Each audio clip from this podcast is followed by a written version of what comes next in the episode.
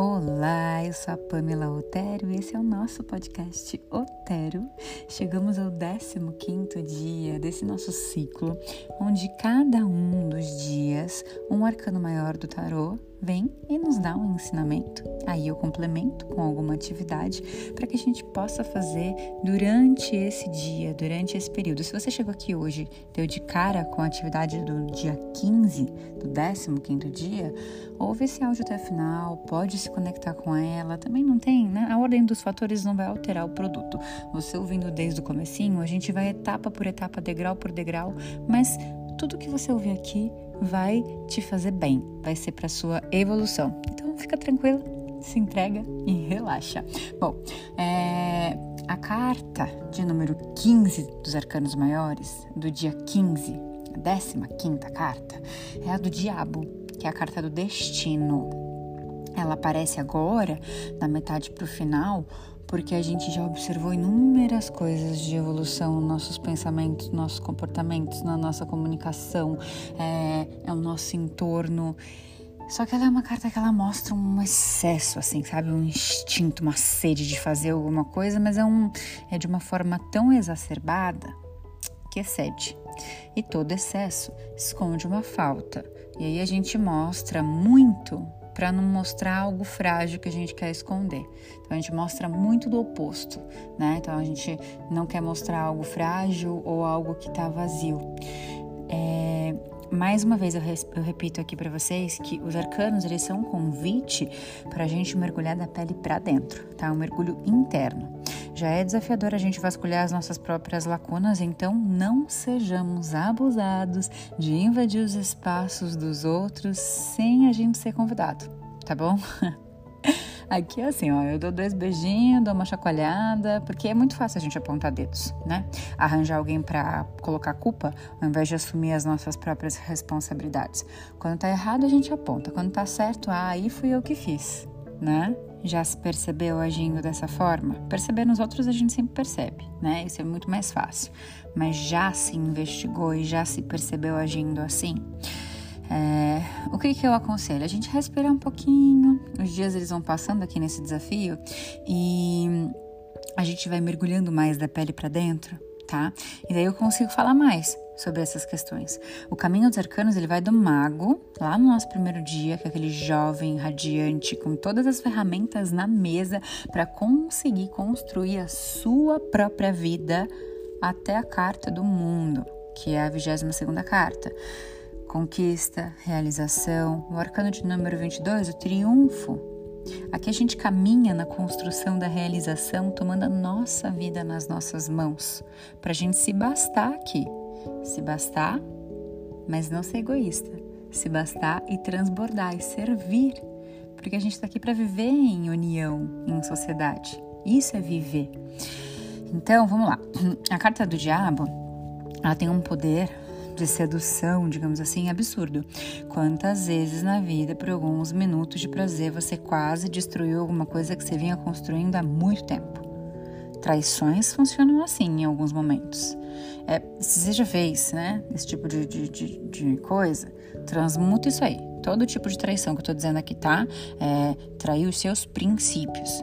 Andar na linha do que a gente acredita que seja coerente pra gente, positivo, melhor para nós, pro todo. Isso requer um esforço sem folga. Todo dia a gente tem que se lembrar das ferramentas, se reconectar com as ferramentas, entender que esse é o nosso estado agradável, né? É o único caminho para dentro. Quando a sua ambição falar mais alto do que deveria e virar ganância, egoísmo, talvez seja um pouco mais desafiador para você ressignificar isso daí. Então, consciência plena de todas as suas atitudes, falas e pensamentos é algo fundamental. Poxa, Pamela, só paulada hoje, né? É, mais ou menos. O que a gente vai fazer? Se exercitar. Essa é a tarefa do dia 15, do 15 dia, exercício. Toda vez que você achar que os seus instintos estão falando além do que eles deveriam, faz circular a energia aí. Energia que circula, cura. A gente já falou das rodas energéticas dos chakras no 13º dia, então volta lá no arcano 13, se quiser se conectar com isso, E aí você vai entender que elas que, que toda vez que você estiver precisando trabalhar essa energia estagnada, estagnou, enraizou esse instinto aí, tá fazendo você funcionar através dos seus impulsos. Circula essa energia e depois respira, né? Se a gente tá muito, muito denso ali e alguém manda a gente ficar calmo, a gente fica mais explosivo ainda, né? Então vai suar, tá? Atividade física. Ah, eu não gosto. Pamela, vai achar alguma coisa que você gosta tem que ter. Alguma coisa que você gosta de fazer para dar uma transpiradinha, vai ter. Sem ser. Sem ser. sem ser sexo, tá, gente? Porque daí você precisa da outra pessoa. Não sei que você não precisa, mas daí eu acho que você não vai suar tanto. Tô falando pra gente. tô, tô perdendo por uma aqui nesse podcast. Volta, Pamela. Olha, olha, eu tô funcionando pelos meus instintos aqui. É, mas é verdade, isso, sabe? É uma caminhada, por exemplo, sabe? Vai caminhar. Vai caminhar, circula os braços para trás para frente enquanto caminha, circula um pouquinho o quadril, se alonga, pratique yoga comigo ao jabá, tá? Yoga é excelente, vai circular a energia do corpo todo. A atividade de hoje, então, é anotar o que, que você sente quando você estiver com seus instintos aflorados, se eles aflorarem hoje, tá? Se estiverem aguçados demais em algum momento.